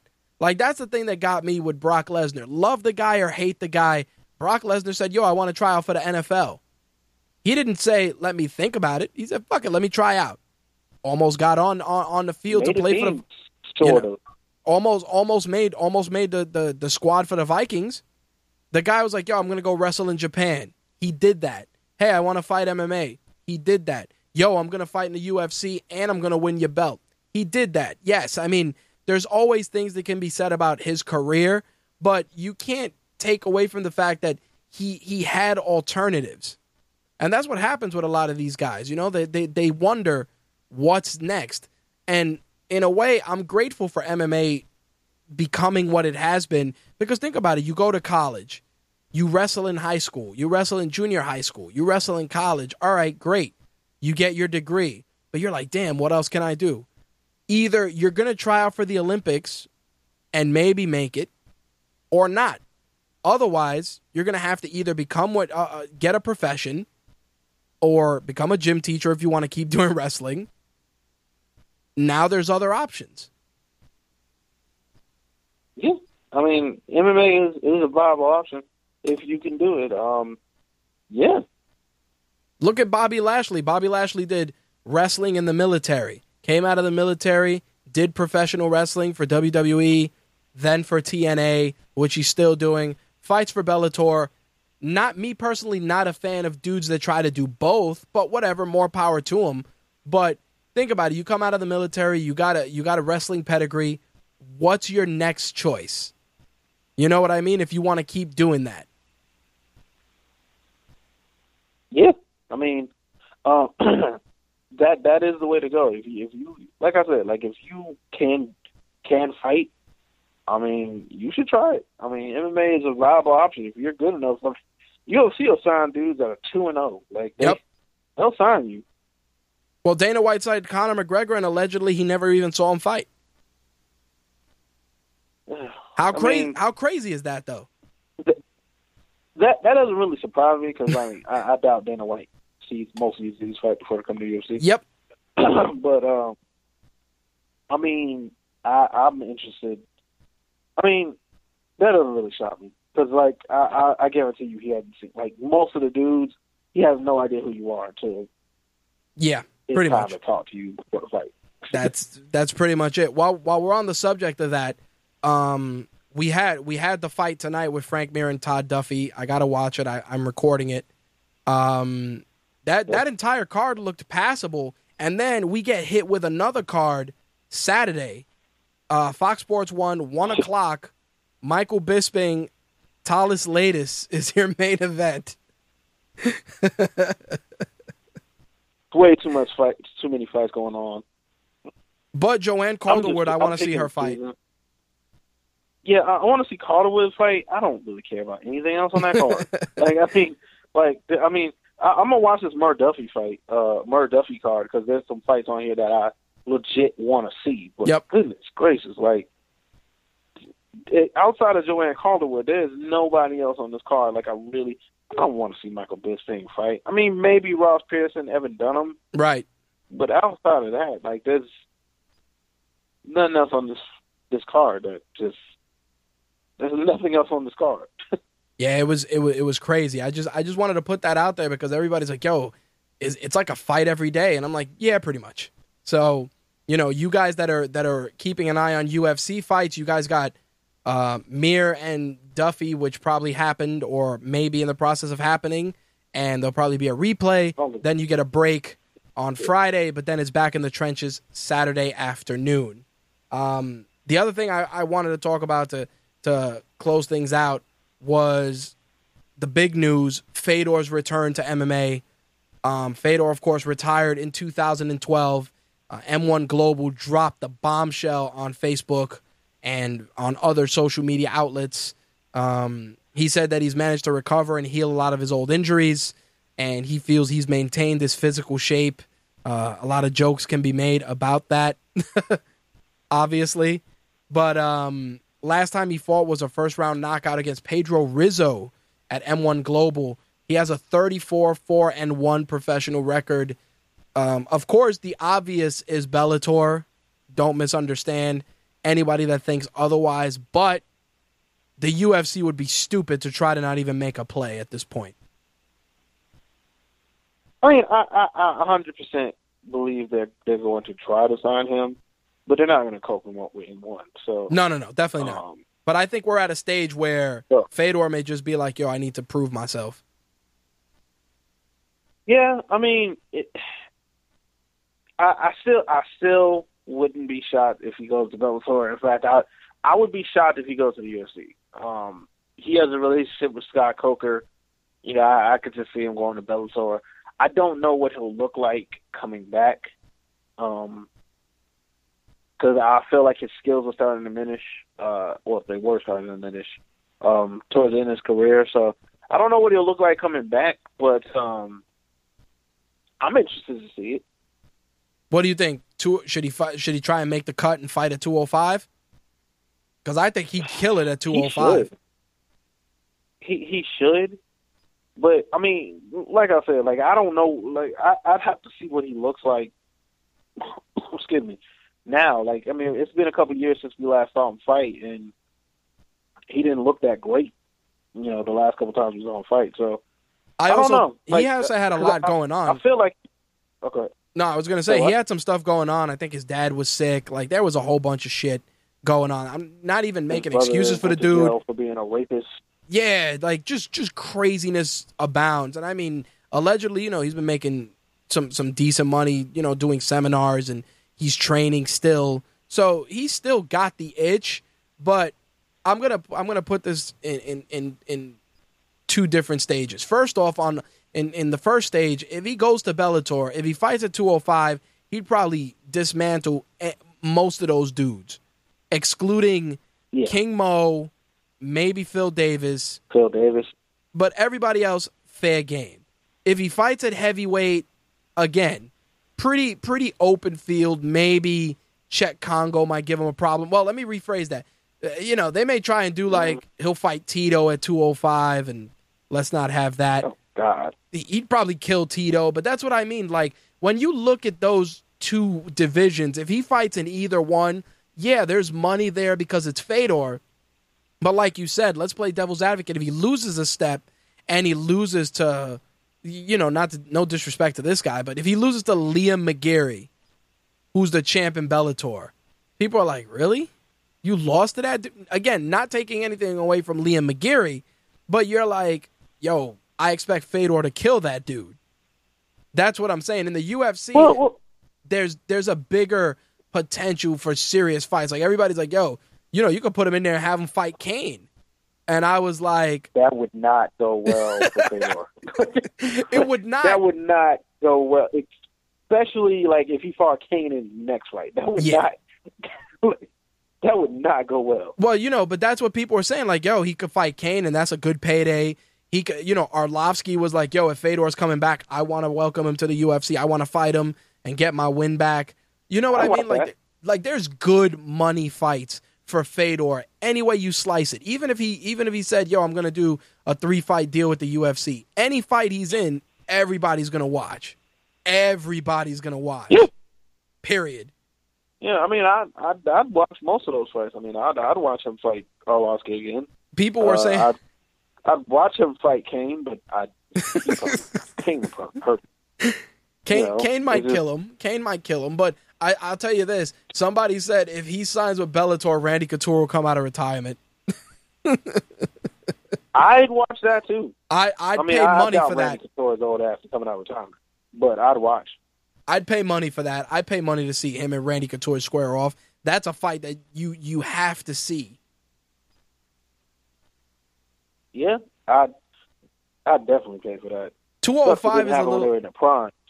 205 is a little bit more sketchy because there's a lot of killers at 205. Well, again, like we always joke about, 205 is the first top five, top four guys, and then everybody else. I think a good uh, Fedor with a good camp, um, and I mean a good camp, not just him training in Russia, wrestling bears and shit, but I mean real camp. He could probably put a hurting on most of those dudes up until the top six slot. Probably, um, because there's a lot of guys in there that he's just better than. So he probably could. Um, I don't know, man. had to see what Fedor looks like when he comes back. If he if he wants to cut down to 205, which I, I think he should, because he's always been built like An accountant. cut down to 185. Well, not now, like a deli but worker. like probably in his prime, he could probably fight like a at 185 if he really applied himself to cutting weight. Well, the thing the thing I wanted to say about that is Fedor physically, you always look at him, he's always going to look regular. It's all about ability at that point. And I mean, his his submission game was bananas. I mean, don't get me wrong. When he fought Werdum and he got tapped by, by Werdum, that was you know it was heartbreaking. But you're also fighting a guy whose Brazilian jiu jitsu is on a whole other level too. That's not to say that Fedor is not learning. You know, he's not learning and improving, but it, it's a different ball game. And of course, everybody's like, "Yeah, well, you know, his loss to Hendo," and I'm like, Hendo could fight, could knock out a dude at heavyweight. You know, with that, with that, with that fist. Like that's not even a, that's not even a question at that point. It's it's it's being able to take that. Hendo hit. was also losing that fight. Yep. Just so you know, up until he wasn't, but he was losing that fight. There's there's a there's a lot of things that could be said. Um, I, I'd take it any either way, but if the UFC were smart, again, going back to what we were saying earlier, they've backed themselves into a corner. You could do a lot with Fedor, and also get that that that market, that demographic. Like you know, Conor McGregor. Everybody's like, yeah, you know, all of Ireland tunes in. It's like if Fedor fights, all of Russia will tune in. Yeah, he, he's um, a, a folk hero over there. That's it. So, not a, not a bad week for MMA. Uh, pretty crazy week. Um, there anything else you wanted to add? Uh, no, man. That's that's about it. MMA wise. I did I did want to tell you that the episode of of Black is the New Black before this one uh, broke over hundred downloads. Congratulations! Oh, So you know, Word. episode sixteen. Oh. Nice work. Broke hundred. It was it was a slow pace, but you you crossed the hundred mark. So congratulations to you and Taylor. Uh, pat yourselves on the back. Nice work. Um, keep it up. cool. So I figured I'd, I'd let you know that on Yeah. air. Uh, with that said, um, if you guys want to follow Ben on Twitter at blackout blaq eighty nine, uh, make sure to look for new episodes of Black is the New Black on RageWorks.net. You guys got an episode this week, right? Yep, uh, we will be doing. We, we've got one. Basically, we, we said we're going to do it Friday, uh, Friday night, and I will send it to you Friday night because if I don't do it then, I'll forget until you end up reminding me. So There- there you I'll go. be sending it to you Friday night. There you go. All right, brother. Thank you for call, for calling in. Thank you for the assist this week. I really appreciate it. All right, man. Peace. Peace. All right, that was our very own Ben. Follow him on Twitter at Blackout89. Look for Black is the New Black on iTunes, Stitcher, and TuneIn Radio. Just punch in My Take Radio, and Black is the New Black is there amongst all the other shows. Of course, you can go to RageWorks.net and find archived episodes of the show there as well. All right, so um, I see that our did our video crash? Of course it did. Of course the video crashed because why not? Yeah. All right. So I just found, I just noticed that our video crashed for this week. So looks like uh no video. Let me try and reload it and see how it looks. Wonderful. Note to self. Get more memory for this computer this weekend. Because clearly that was definitely it. Uh, oh. Thanks, Donnie. I appreciate it. Yeah, the audio the audio is good, but the video video definitely took a hit. All right. Let's try that. Looks like we got some recording going on. I'll try and uh, I'll try and sync it up in post production, so you guys are gonna lose uh, some of the video. I apologize. It's funny too because Slick had said, "Hey, the videos the video feed wasn't working," and then Brian said that it was, and uh, yeah, so things definitely took a turn towards Shitsville. But uh, hopefully, we'll rectify that. Maybe I'll add some more memory to this PC. Hopefully, that should fix it. In any case, uh, the MMA segment we just wrapped it up, and we're gonna jump into some wrestling. Booker T, take it away. We want the gold, sucker! Hulk Hogan, we coming for you, nigga!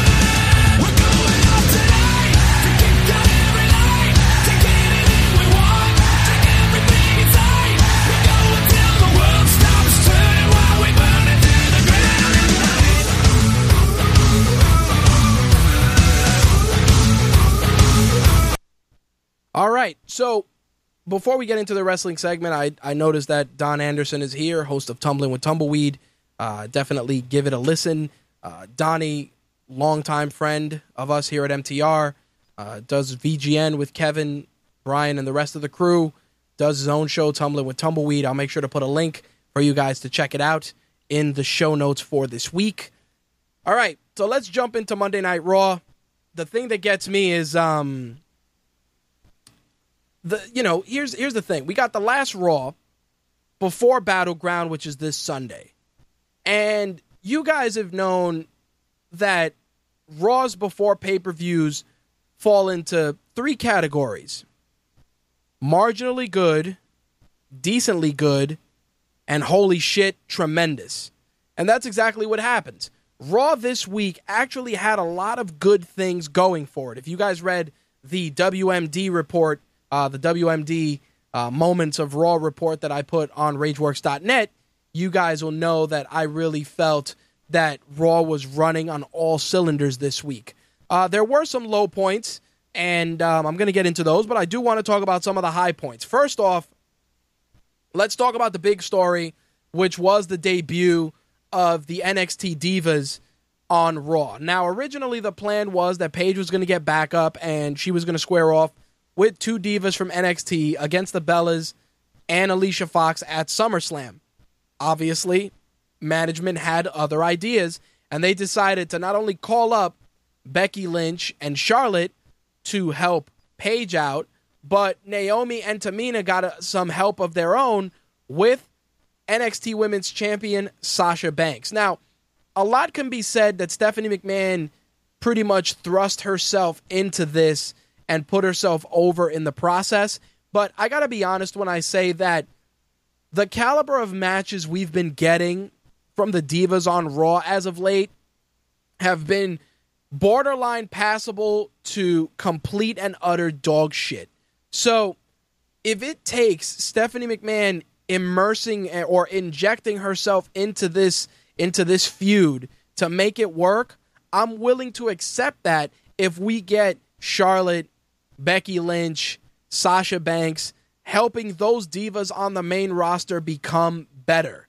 I'm curious to see how they're going to be phased out of NXT, especially Sasha Banks being champion, but I think that this was a really really high point not only for the division but just for both brands, NXT and Raw, because I think that NXT is really carving out a great niche for themselves between their great characters and amazing wrestling. They're they're becoming must see television. If if you're watching any wrestling programming at this point, you're watching Raw and you're most likely watching NXT. I mean, I know people watch SmackDown, but I know more people are more excited to see NXT and how that unfolds than tuning into an episode of SmackDown that essentially regurgitates what happened on Raw. So definitely a step in the right direction for the women's division. Um, how it pans out in the long term, we're going to have to take with a grain of salt and monitor it closely. But the reaction from the crowd, the exchange between all the women involved, it, it, it gives me hope for the women's division, and I think it's going to be something that is going to make everyone happy in the long run.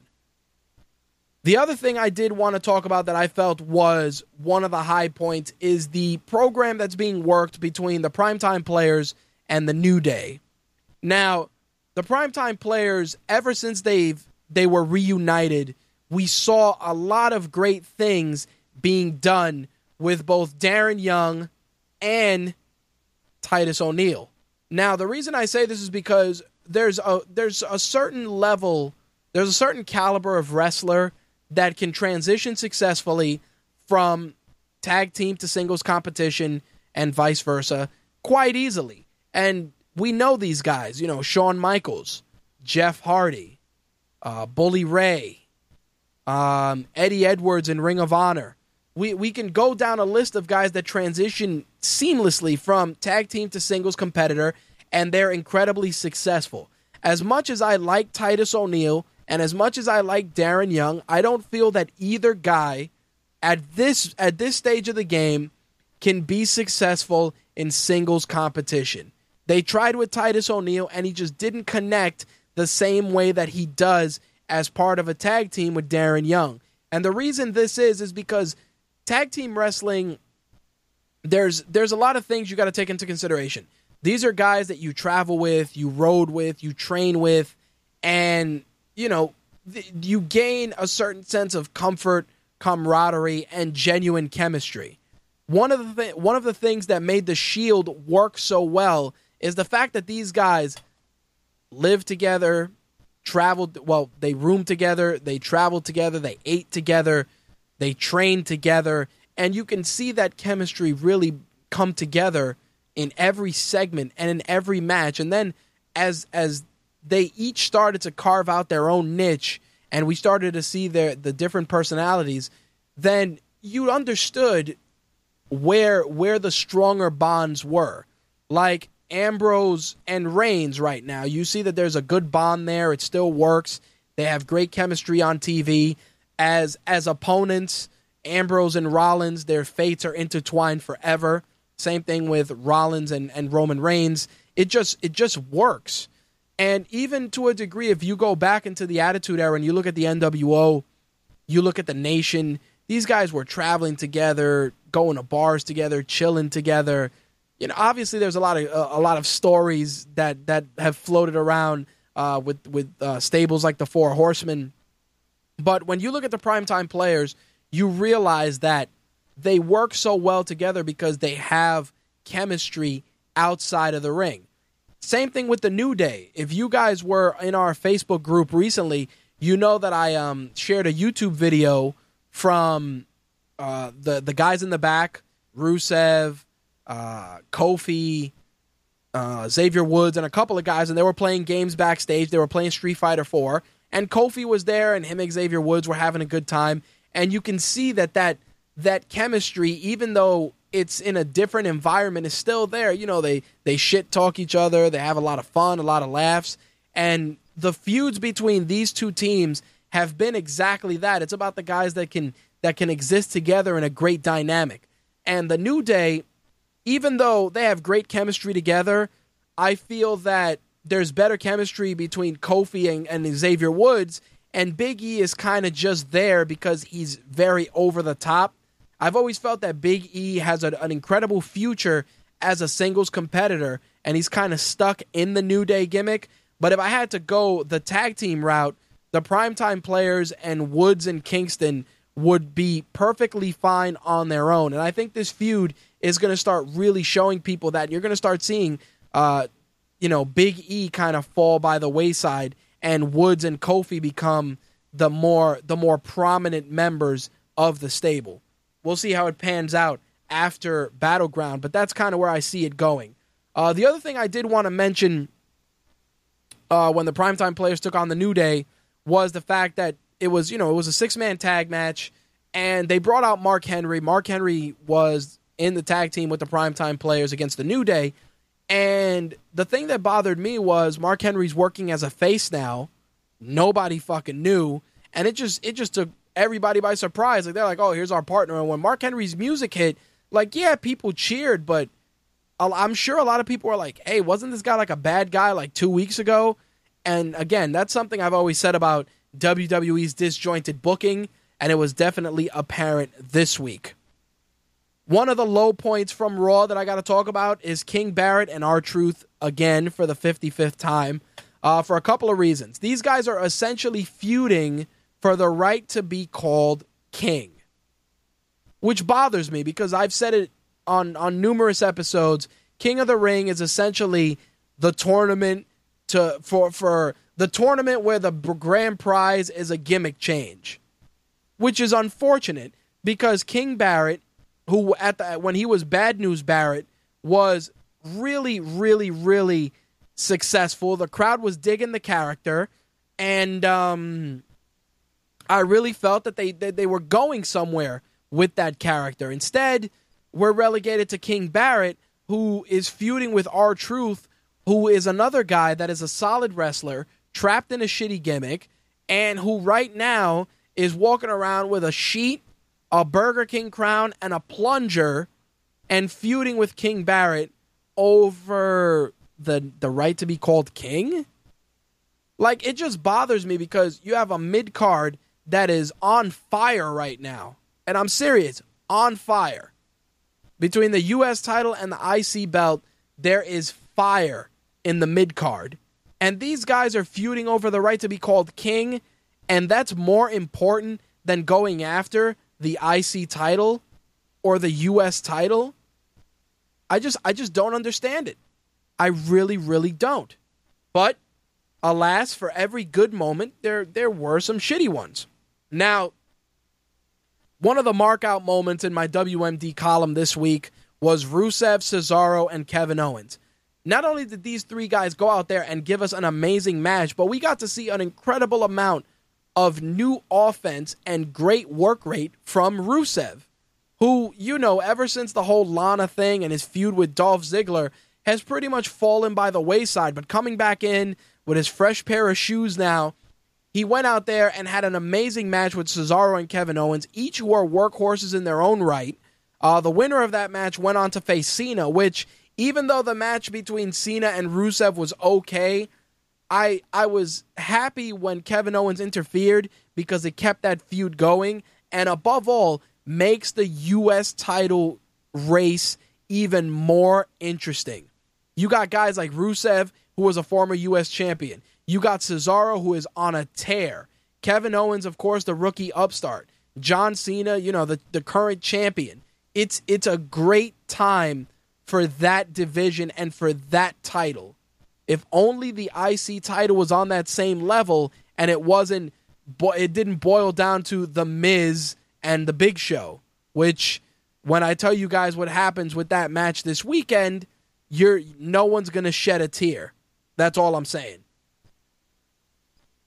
Neville and Cody Rhodes is definitely another match I got to say was incredibly impressive. I also liked what they did with the comic book graphics, uh, with the man that gravity forgot, and you know the master of dark matter with Cody Rhodes. I thought that that was very, very well executed. It really delivered um, just something different for Cody Rhodes and for Adrian Neville. And I like, you know, I like both guys. I think both guys have incredible potential. It's just tough to want to boo Cody Rhodes after the passing of Dusty Rhodes. So, I mean, it's good that they brought him back and it's good that he was out there, but you got they got to figure something out because at that point everybody wants to cheer Cody and putting him in there with Neville who is a fan favorite. Pretty much the crowd was the majority pro Cody, you know, pro Stardust, which was crazy. I I was just like, wow, you know, this this is insane how Neville is on the on the come up. He's working a match with Stardust who is quote unquote a heel in this situation and we're not getting the right reactions. And I think it's partially obviously because of of Stardust dad, you know, Cody Rhodes' father Dusty and his recent passing, but I'm curious to see where they take the Stardust character. I mean, now that Goldust is kind of faded out, so to speak, it's interesting to see Stardust as the resident weirdo. Plus, of course, the rumblings of, of a possible program with Stephen, you know, with Stephen Amell and um, the Green Arrow. I- I'm curious to see where they take his character because I feel that Cody is a great worker. He's done something unique and and inventive with Stardust, and the company I think just doesn't know what to do with that character at this time. All right, so Seth Rollins and Brock Lesnar had their t- their usual contract signing, which we all know is going to end in violence as always. Um, of course, it did not disappoint. It did end in violence, and it ended with Kane getting his leg broken, and Seth Rollins essentially booting Kane after that incident. Um, Brock Lesnar, of course, had the upper hand, dropped the steel steps on Kane. Rollins comes in from the crowd, pretty much calls Kane a piece of shit and a failure and a never was, etc., etc., kicks him in the alleged broken leg, which of course leads us to Seth Rollins having no backup when it's time to defend the title at Battleground. So let's jump into that, shall we? Um, I want to give you guys my Battleground predictions. Um, I figure we'll do that before we get into the other news for the week, and then we'll wrap things up. So the kickoff match is supposed to be Bad News Barrett and R Truth. I definitely think that they're going to give the win to Bad News Barrett at this point or King Barrett, um, just because they they are. I don't think R Truth is going to gain anything from beating King Barrett other than calling himself King Truth, and no one really gives a shit at this point. So I I figure I'll go with the favorite and go with Bad News Barrett or King Barrett in this case, uh, capturing the victory. Uh, Randy Orton and Sheamus, of course, are squaring off.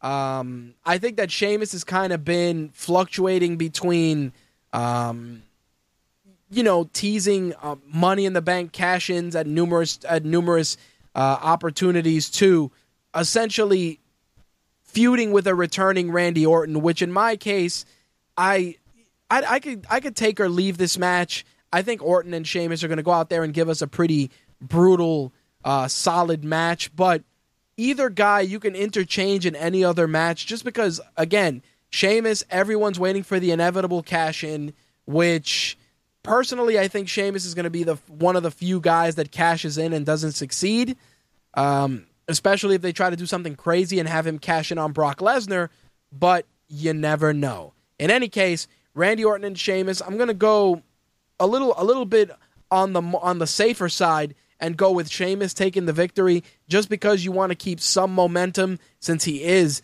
you know, Mr. Money in the Bank. Next up, Bray Wyatt, Roman Reigns. Uh, this mat, this program has been has been pretty decent. I, I like some of the things that that Bray Wyatt has been doing. Uh, the only problem is that this match, if Roman Reigns wins, you you know it's another notch in Roman Reigns' cap. But on the flip side, I feel that it would hurt Bray Wyatt if Roman gets the victory. I think Bray Wyatt is kind of he's been a non-factor as of late. He's in no sort of title picture. He's just randomly feuding with X guy and Y guy and and you know, it's cool, but I think we got to start giving Bray Wyatt some direction and I think having him defeat Roman Reigns and maybe setting his sights on one of the secondary titles or hell, even the world title is something that's worth exploring. We'll see what happens, but as much as I would like to see Bray Wyatt get the victory in this situation, I know they're going to go the safer route and slowly continue to refuel the Roman Reigns machine. So I see Roman taking the victory in this situation. With regards to the tag team title match, of course, primetime players coming in as the champions, taking on the New Day. Um, I see the primetime players retaining, and I see their them retaining the titles being a factor in maybe driving either a wedge between the New Day or making the New Day more aggressive and not just caricatures and and you know shucking and jiving comedy teams. Um, the thing that gets me with this is if you put the belts back on the New Day, then you got to kind of rebuild the tag team division because what are you going to do? Give them a rematch? Okay, great. But you got to you got to renew some of the other tag teams and get them back in there. Lucha Dragons, um, you know, even if you got to throw together some teams, you got to do something because these guys can't keep uh, flipping the belts between each other for the next two or three pay per views. So something definitely needs to be done. I'm to go again with the primetime players this time because I feel that the New Day, they're to start either making them more aggressive or they're going to possibly start driving a wedge between them if they don't feel that the gimmick is as successful as it should be. We'll see what happens. We're supposed to get a WWE uh, IC title match with Ryback, The Big Show, and The Miz. Unfortunately, uh, WWE announced that Ryback suffered an injury on Monday Night Raw. Um, he actually has a staph infection in his right knee. Um, they took out 90 cc's of fluid out of his knee, and he's going to need to be in the hospital for a couple of days. Uh, that's going to obviously derail the IC title match, and um, it's fine. You know, if it comes down to safety, uh, definitely wish Ryback a speedy recovery. Staph infections are terrible, and they can kill you. So, you know, I definitely feel that you know he caught it early, uh, taking some strong antibiotics. Hopefully, you know he'll be back in a couple of weeks, and you know he he's definitely been a, a, a good IC champion. His opponents definitely have not been, but I think he's been a, a great champion, just saddled with with shitty opponents. But they may throw in a, a filler match, or they may have uh, the Miz and the Big Show square off. We'll see what happens, but as of right now, no IC title match because Ryback has a staph infection. With regards to the U.S. title match, I feel almost 100% that Kevin Owens is going to take the belt from John Cena, and I'm totally okay with it. The thing that I'm looking forward to seeing is what happens with Rusev, Cesaro, and whoever doesn't win the title, because I feel that we're going to get some amazing matches just between those four individuals in whatever capacity creative uses them. Who knows? Maybe somebody else may throw themselves in the mix. Personally, I'd like to see Dean Ambrose in there. I think Ambrose uh, would be good in that program, working with those guys, just because it would allow him to to work on real wrestling and not just crazy over the top antics. We'll see how that pans out, but I definitely am pretty sure that Kevin Owens is going to walk out of there with the U.S. title. We'll see what happens. With regards to the U.S. title match, um, Seth Rollins, Brock Lesnar, Slick says that um, he thinks Rollins will retain. I I disagree, and the reason is because we're going into SummerSlam, the biggest event of the summer, and even if you want to put the belt on Brock Lesnar for a couple of months, it's not going to hurt anybody. Obviously, there's money in a Seth Rollins rematch with Brock Lesnar, especially if you break Rollins away from the authority. Um, there's there's definitely opportunity there. Um, I'm curious to see if that is truly going to be the case. Like I said, J and J Security on the shelf, Kane, you know, Kane being essentially uh, destroyed by Brock Lesnar, and then pretty much the dagger being being driven in by Seth Rollins. They're they're definitely going to do something. They're going to do something underhanded for sure. But I really think that Brock Lesnar going into SummerSlam champion is better just in terms of presentation for that event. Not to say that The Rock is going to come in and challenge him, but as much as I'd like to see that, but I do think that Brock Lesnar losing the belt due to underhanded and nefarious tactics is going to make it it's going to make it interesting. I think the match itself is going to be tremendous, but I think they're going to want to go into SummerSlam with Rollins as challenger and Lesnar as champion. Again, there is always money in the rematch, and Brock Lesnar being champion isn't terrible because I think it'll allow Rollins to turn it up to another level. And who knows, maybe he'll align himself with somebody new just because what happened with him and Kane is definitely going to cause some trouble post uh, Battleground the following Monday. So we'll see what the deal is. Slick says, I think they want to make Rollins look strong by breaking everyone away from him via Lesnar. Uh, Donnie also says that it'd be, you know, introduce a new person to help him out. Again, if if Rollins were to retain, it's not an issue. I mean, it would validate his his victory over Lesnar, obviously by winning clean. But in in an era of underhanded tactics from from Seth Rollins, I don't see that being the case, and I do see Brock Lesnar taking the title, even for a short period of time. You know, Slick says if someone tries to interfere, Lesnar will will win if it is a clean match, and he used quotes. Rollins will win. All right, fair enough. But I'm gonna go with my pick. I'm gonna go with Lesnar on this one. We'll see what happens this Sunday with regards to that. But those are my picks for WWE Battleground. A couple of news items I want to throw out there. Uh, one of WWE's longest longest tenured writers has left WWE. Uh, Brian Gewer- uh, Brian Gewirtz, who many of you may know, who's been with the WWE for 15 years, uh, left the company and actually used to be one of the guys that was in charge of working with The Rock on a consistent basis. Um, he actually worked with The Rock so well that The Rock would ask for him specifically to work with him on promos. Uh, Brian Gewirtz left WWE and is actually taking on an executive role with The Rock's Seven Bucks Entertainment Production Company. So, uh, definitely a, a very, very big step up for for a guy who's been with the company a long time. I'm curious to see how this is going to affect the writing going forward. Um, you know, he gave his notice a few weeks ago and left after the June 29th ed- episode of Raw.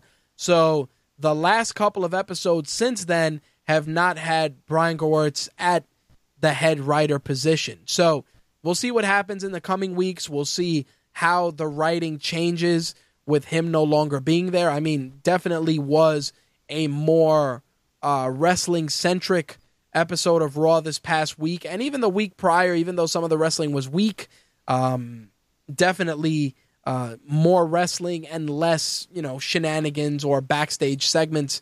Like I said, we're going to see what happens over the coming weeks. Of course, we got Battleground Sunday. Uh, I think that's going to be the bigger measuring stick, only because we're going to use that to pretty much start us on the road towards SummerSlam. And that's where the writing is going to be very important because obviously SummerSlam, one of the big four pay per views, in my opinion, alongside Royal Rumble, Survivor Series, and of course, WrestleMania. All right, so for those of you that are curious about the fate of Dolph Ziggler, many of you know that he was written off after being quote unquote injured by Rusev. Of course, this caused a lot of speculation on the web with regards to Dolph Ziggler's contract status. Well, uh, WrestleZone reports that Dolph Ziggler signed a new contract with the company and he's being taken off of television to film a new movie called 642. Uh, the film is being billed as a thriller in which Ziggler plays a cop named uh, Ray Fitzpatrick that has to deal with uh, obviously some some past transgressions and issues, and to, is forced to derail a plot that involves blowing up a child with a bomb strapped to his chest. Allegedly, the filming for this film will last four weeks, and then Dolph Ziggler will be back, most likely to work a program with Rusev heading into SummerSlam. So, there you have it, ladies and gentlemen. According to WrestleZone um, and PW Insider, it looks like Ziggler did re sign. We'll see if that is truly the case in the next couple of weeks. Obviously, if this film is being put together and it's only taking four weeks to, to, to fully fund and film, then I'm sure we're going to get some some press about it in some capacity before Ziggler returns to the main roster. All right. So with that, that is actually going to wrap up the wrestling segment for this week, and it's also going to wrap up the show. So a couple of things before we head out. Uh, first off, there is no show for July 16th, aka today. Now since it's past midnight, uh, because we will be covering EA and the Sweet Suite Toy event. Um, of course, follow us on social media, Rage underscore Works on Twitter, uh, RageWorks underscore Rich on Instagram, and of course, Rage underscore Works on Periscope for you guys to see some of the stuff that we're looking at at both of these events later today. My Take Radio will be back next week uh, with wrestling and MMA, and of course, gaming and entertainment. Uh, there is a possibility we may be covering something Wednesday. Not 100% confirmed at this point. Uh, possibly something uh, with Plantronics and or Logitech. Once I get the information, I will share it with you guys, especially if it's going to change any of our broadcasting schedules. But nonetheless, you do have this episode for this week. We got a brand new Black is the New Black heading your way Friday evening, so be on the lookout for that Saturday. And of course, keep it locked to RageWorks for tons of new content, movie trailers, art, countless articles from myself, Slick, and the rest of the RageWorks team. And with that, I am out of here. So I'll see you guys next week. Thank you guys for the continued support. Again, on social media, you can follow us on Facebook, um, official RageWorks on Facebook or My Take Radio. You can also follow us on Twitter. For My Take Radio, it's at My Take Radio, and for RageWorks, it is Rage underscore Works. And of course, feel free to join our Facebook group and interact with other listeners and other readers as well. All right, guys, on behalf of myself and the rest of the RageWorks MTR team, I will see you guys next week. Peace. Rich, biatch! That's all, folks.